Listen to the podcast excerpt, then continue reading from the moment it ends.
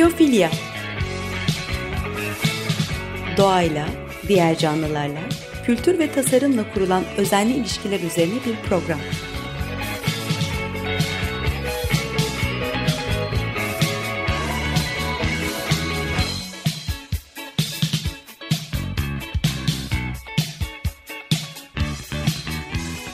Hazırlayan ve sunan Nurhan Healer.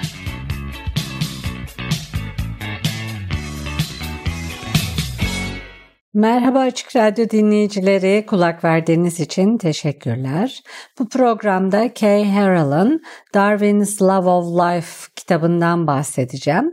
Kay Harrell yazdığı Darwin'in Yaşam Sevgisi kitabında Charles Darwin'in hayatını, düşüncelerini derinlemesine ve özgün yollarla keşfetmek için biyofiliyi mercek olarak kullanıyor. Kitapta yaşam sevgisinin, biyofilinin onun başka türlü görülmeyecek evrimsel gerçekleri görmesini nasıl sağladığını ele alıyor. Yazar Harold, Darwin'in özel defterlerindeki az bilinen şeylerden yola çıkarak Darwin'in köpeklere, gerçeklere, düşünceye, duyguya ve güzelliğe ilişkin görüşleri üzerinde biyofilinin etkisinin izini sürüyor. Darwin'in tanımladığı, tasavvur ettiği ve hissettiği şeylerin çoğunun biyofili olduğunu ileri sürüyor. Kitabın sonunda Darwin'in müzik ve tıp alanında yetenekli ve yaşam sevgisini paylaşan bir kadın olan kuzeni Emma Wedgwood ile olan evliliğinin bir profili de yer alıyor. Bu kitap bildiğimizi sandığımız Darwin'in sevgi, neşe, alçak gönüllülük, merak ve yaşama sevinciyle dolu yönünü anlatıyor. Yazar kitabı hakkında şunu söylüyor. Bu akademik bir çalışma değil, bir bilimsel çalışma değil, kişisel bir kitap. Türlerin kökenini okumaya başladığım anda Darwin'e aşık oldum. Satırların arasında olağanüstü görünen birini gördüm. Gerçeklere dikkat eden ama teoriye hakim, büyüleyici ama aynı zamanda mantıklı, dili kusursuz ama bilinmeyenle kucaklaşan, yumuşak bir sese sahip ama bir buldozerin ileri ivmesiyle diyor. Darwin'in botanikçi olan oğlu Francis şunları anımsatıyor. Onun bir çiçeğin güzelliğine hayran olduğunu duymak hoşuma giderdi. Bu çiçeğe duyduğu bir tür minnettarlıktı. Onun narin biçimine ve rengine duyduğu kişisel sevgiydi. Hoşuna giden bir çiçeğe nazikçe dokunduğunu hatırlıyor gibiyim. Bir çocuğun sahip olabileceği basit hayranlıkla aynıydı. Darwin çiçekleri olan sevgisini kendisi usta bir bahçıvan olan eşi Emma ile paylaştı. Evleri gerçek bir botanik araştırma istasyonu gibiydi ve çiçekler için bir cennetti. Orkideler Darwin'in favorisiydi. Onlara ayrıntılarla ve tutkuyla dolu bir cilt ayırdı kitabında. Orkidelerin döllenmesini sağlayan düzenekler, neredeyse hayvanlar alemindeki en güzel uyarlamalardan herhangi biri kadar mükemmeldir. Biyofili terimi filozof Akil Bilgrami'nin işaret ettiği gibi refleksif hayatta kalma içgüdüsünden güzelliğin kasıtlı olarak geliştirilmesine kadar her şeyi içeren çok yönlü bir terim. Yazara göre Darwin'in yazılarında anlattığı ve özel defterlerinde analiz ettiği şekliyle evrimsel görüşleri biyofili tarafından şekillendirildi. Onun eşsiz biyofili durumu onu başkalarının göremediklerini görmeye hazırladı. Kitapta 7 bölüm var ve bu bölümler Darwin'in biyofilisi üzerine birbiriyle ilişkili bir dizi makaleden oluşuyor. İlk bölümde kavramı anlatıyor. Sonraki 6 bölümün her biri Darwin'in çalışmalarını veya yaşamının bir yönünü ve bunların onun yaşam sevgisi tarafından nasıl şekillendirildiğini inceliyor. Konular şunlar, köpekler bu ikinci bölüm, üçüncü bölümde gerçekler var, düşünce dördüncü bölüm, Duygu adını verdiği bölüm 5. Güzellik 6. bölüm, son bölümde 7. bölümde Darwin'in evliliğini ve ev dünyasını tasvir ediyor ve onun biyofilisini paylaşan bir kadın olarak karısı Emma Wedgwood'a odaklanıyor. Temel giriş bölümü dışında kitap modüler, konudan konuya sıra olmaksızın atlanabiliyor. 1876'da Darwin otobiyografisini çocuklarına ve torunlarına yönelik özel bir belge olarak hazırladı ve kendisinin birçok açıdan yaramaz bir çocuk olduğunu itiraf etti. Daha ciddi olarak şunları yazdı. Yazmaya çalıştım. Sanki başka bir dünyada kendi hayatıma bakan ölü bir adammışım gibi. Bu bana hiç de zor gelmedi. Çünkü hayat benim için neredeyse bitti. Ee, bunu söyledikten çok sonra 6 yıl sonra öldü Darwin. Biyofili derin bir yaşam sevgisi kadar ölümün pragmatik kabulünü de kapsar. Darwin'in anı kitabını yazmasından birkaç ay sonra Rus botanikçi Clement Timiryazev Darwin'in evini ziyaret etti ve daha sonra Darwin'i eski bir bilge veya eski ahit patri ile karşılaştırdı. Klorofil üzerine yaptığı çalışmaları anlatan Timir Yazev, Darwin'in klorofil belki de en ilginç organik maddedir yanıtını verdiğinde çok heyecanlandı. Gerçekten de klorofilin ışığın fiziksel enerjisini bitkinin biyokimyasal enerjisine dönüştürmesi, inorganik maddelerin organik hale gelebileceğini gösteriyor. Darwin sıklıkla hayatta kalma içgüdüsünün yani yaşama arayışının tezahürlerine ilgi duyuyordu. Dünya turu sırasında bir gün korktuğunda ölüm taklidi yapan küçük ve sevimli bir örümcek tarafından büyülendiğini yazdı. Darwin bu stratejiye karmaşık ve hazır reflekse hayran kalmıştı. Öylece nefes almayı bırakmaya karar veremeyiz. Boğulduğumuzda vücudumuz nefes almak için mücadele eder. Nefes alma ihtiyacı doğuştandır. Beden yaşamaya çalışıyor. Psikanalist Eric Fromm biyofili anlayışını kendini korumaya dayandırıyor. Evet devam edeceğiz ama önce bir müzik arası verelim. Biyofili yaşam sevgisi, hayatta kalma dürtüsünü, tüm yaşam formlarıyla akrabalık duygusunu ve güzellik içgüdüsünü kapsıyor. Biyofiliya, bilim adamının, teorisyenin, psikoloğun ve İzlandalı şarkıcının pusulasında yer alıyor. Avantgard ikon uh, Björk 2013'te Grammy ödülü kazanan Biyofilia adlı bir multimedya projesi yarattı. Biyofilia albümü Björk'ün doğaya olan ilgisinden ve çevreyle ilgili endişelerinden doğdu. Haziran 2008'de İzlanda'nın doğal kaynaklarının alüminyum eritme tesislerinde kullanılması konusunda farkındalık yaratmak amacıyla İzlandalı grup Sigur Rós ile bir konser verdi. İzlanda doğasını ve köklü endüstrilerini desteklemek için Natura organizasyonunu kurdu. The Times için İzlanda'nın mali durumunu kurtarmak üzere önerilen doğal kaynakların satışını tartışan bir makale yazdı. Ee, Odur Kapital ile işbirliği içinde İzlanda'da sürdürülebilir endüstrileri desteklemek için bir risk sermayesi fonu kurdu. 30 Haziran 2010'da Björk ve Dirty Projectors gelirleri deniz koruma alanlarına aktarılan Mount Wittenberg Orca adlı bir uzun çalar yayınladı. Björk biyofiliayı yazarken İzlanda'nın doğal kaynaklarını korumak için bir dizi siyasi faaliyette bulunuyordu. Eylül 2010'da yenilenebilir enerji şirketi Magma Enerji, e, İzlandalı jeotermal enerji şirketi Orka'nın %98,5 hissesini satın aldı. 21 Mayıs 2010'da Björk, başkana açık bir mektup yazarak İzlanda hükümetini Magma Enerji ile olan sözleşmeleri iptal etti etmek için elinden gelen her şeyi yapmaya davet etti. Anlaşma İzlanda hükümeti tarafından onaylandıktan sonra Björk bir kampanya başlattı. Ancak hükümet 19 Temmuz'da anlaşmanın tanıtımını yaptı. 6 Ocak 2011'de Magma Enerji Anlaşması'nı protesto etmek için 3 e, günlük halka açık bir karaoke maratonu başlattı. Bu arada Biyofili albümü yavaş yavaş şekillenmeye ve demoyla tanıtılmaya başlandı. Albüm ve beraberindeki turne için özel enstrümanlar yaratıldı. 2011 ortalarında albümün tanıtımı amacıyla düzenlenen Manchester Uluslararası Festivali'ndeki gösteriler için yeni müzik enstrümanları geliştirildi. Tesla bobini Thunderbolt şarkısında müzik aleti olarak kullanıldı. Bir grup sarkaç bir araya getirilerek hareketleriyle desenler oluşturuldu ve dünyanın hareketleri arp sesine aktarılarak gün dönümü şarkısı yapıldı. E, Björk'in Biyofili albümünden Crystaline'ı dinleyelim. Tekrar merhaba Açık Radyo dinleyicileri. Biyofilya programındayız. Ben Nurhan Kiyılır. Müzik arası vermiştik. Björk'in Biyofilya albümünden Crystaline'ı dinledik. Biyofilya albümü Björk'ün doğaya olan ilgisinden ve çevreyle ilgili endişelerinden doğdu.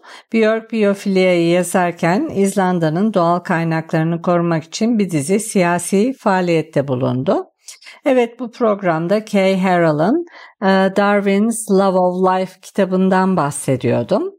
E, Kay Harrell yazdığı Darwin'in Yaşam Sevgisi kitabında Charles Darwin'in hayatını ve düşüncelerini derinlemesine ve özgün yollarla keşfetmek için biyofiliyi mercek olarak kullanıyor. Darwin'in köpeklere, gerçeklere, düşünceye, duyguya ve güzelliğe ilişkin görüşleri üzerinde biyofilinin etkisinin izini sürüyor.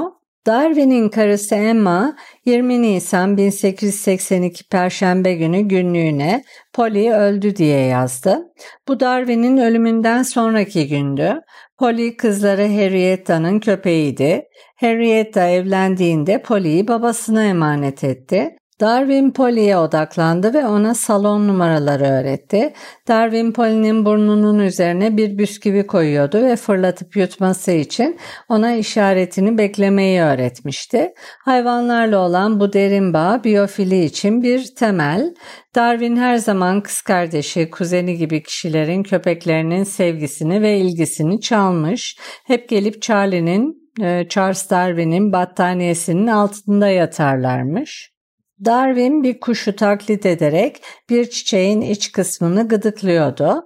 Bunu botanikçi Sir Joseph Hooker'a bir mektupta itiraf etti.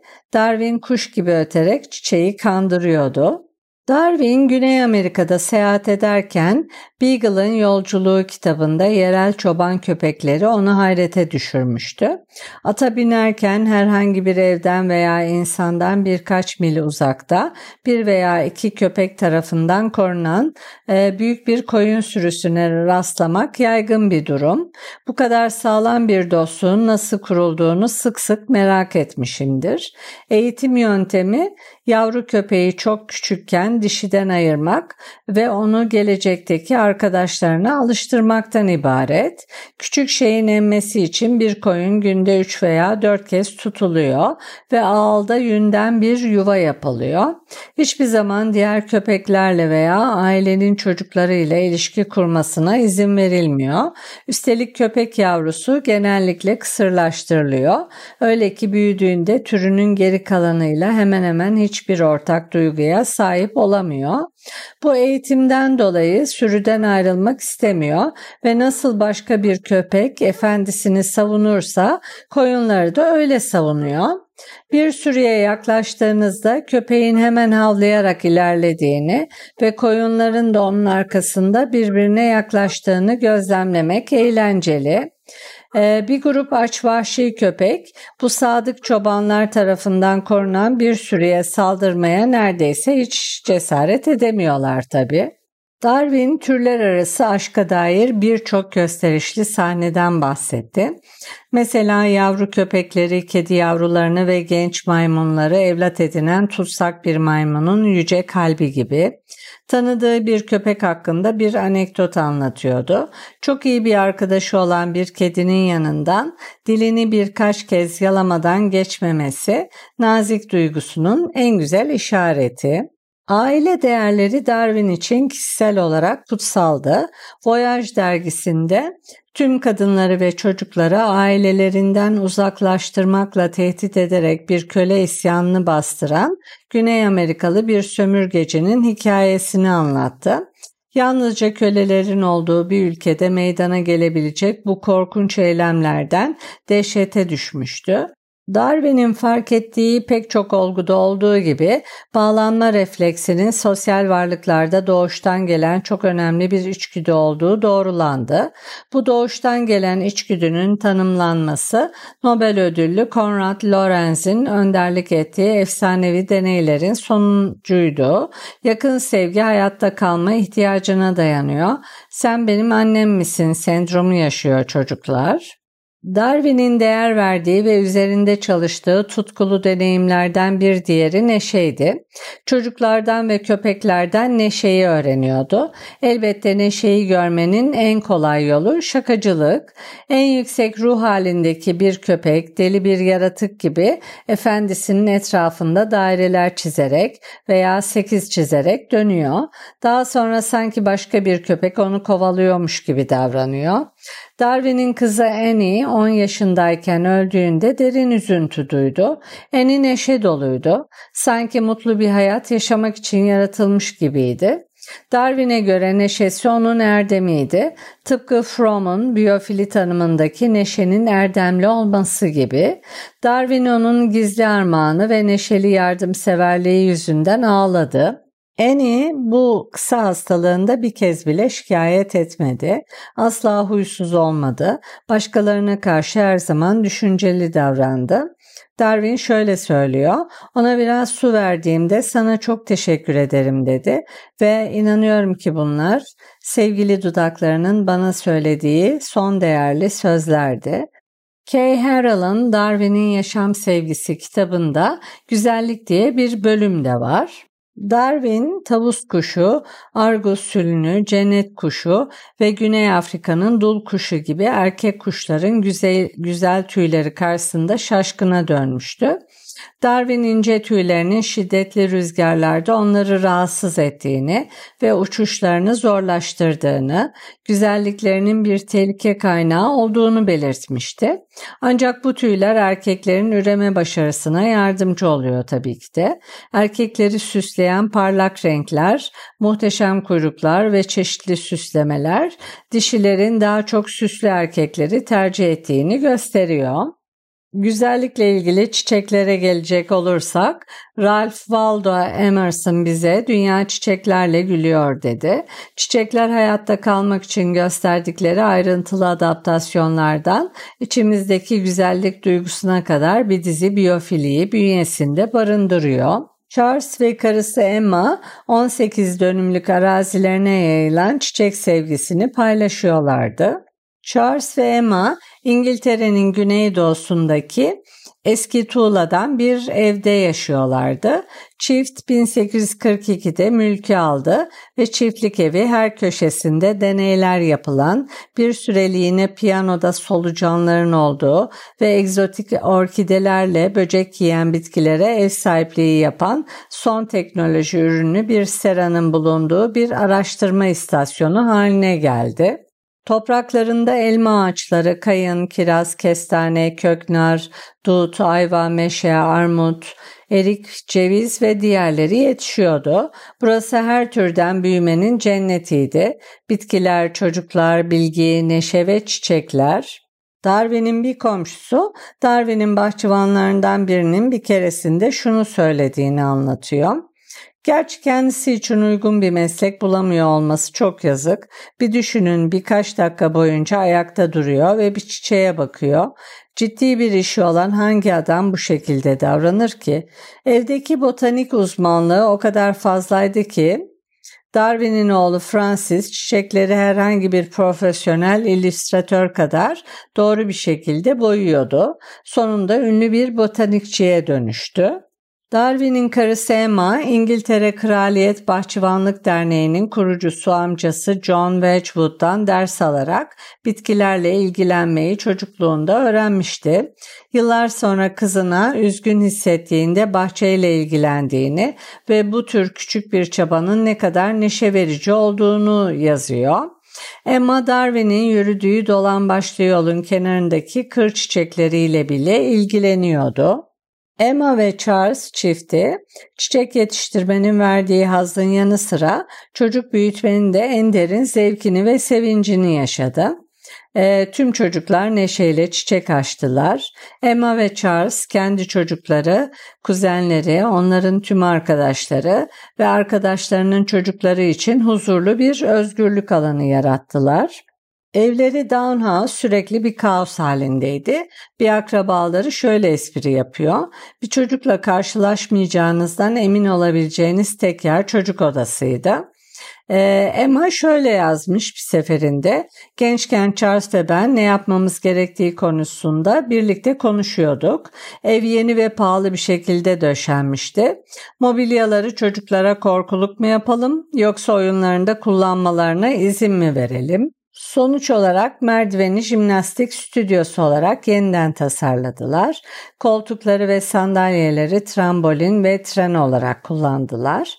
Ee, babalarına yardım ettiklerinde bilimin tüm büyüsünü hissetti çocuklar. Darwin çalışırken kağıt, makas, cetvel ya da başka bir oyun aracını alarak çalışma odasını özgürce işgal edebildiler. Ee, çocukların tüm uğraşlarına ve ilgi alanlarına önem verdiler ee, ve çok az babanın yaptığı gibi e, çocukların hayatını onlarla yaşadı. Yaşam sevinçleri biyofilinin vücut bulmuş haliydi. Darwin çocuklarını teşvik etti ve onların duygularını, biyofillerini hissetti. Kızı Harriet'te şöyle yazmış. Önemsiz bir örnek bizim önemsediğimiz şeylere onun da ne kadar değer verdiğini hissettirdi bana. Bir kedi yavrusunun güzel hallerine hayran olmasına rağmen kedilere karşı özel bir ilgisi yoktu. Ama yine de birçok kedimin bireyselliklerini biliyor ve hatırlıyordu ve daha dikkat çekici olanların alışkanlıkları ve karakterleri hakkında öldükten yıllar sonra bile bahsedebiliyordu. Evet, e, Darwin'in bu kitapla birlikte canlılara, çocuklarına, eşine olan sevgisini görmek ve neşeyi erdem saymasını bilmek, e, tüm bunlara biyofili merceğinden bakmak güzeldi. Evet, bir programın daha sonuna geldik. Programın kitaptan şu sözle kapatalım. E, hayatı bütünüyle seven kişi yaşam sürecinden etkilenir. Biyofilik etiğin kendi iyilik ve kötülük ilkeleri vardır. Hayata hizmet eden tek şey iyiliktir. İyilik hayata saygıdır. Evet bizimle olduğunuz için teşekkürler. Açık Radyo Prodüksiyon ekibine edit için teşekkürler. Bir sonraki programda buluşmak üzere. Hoşçakalın.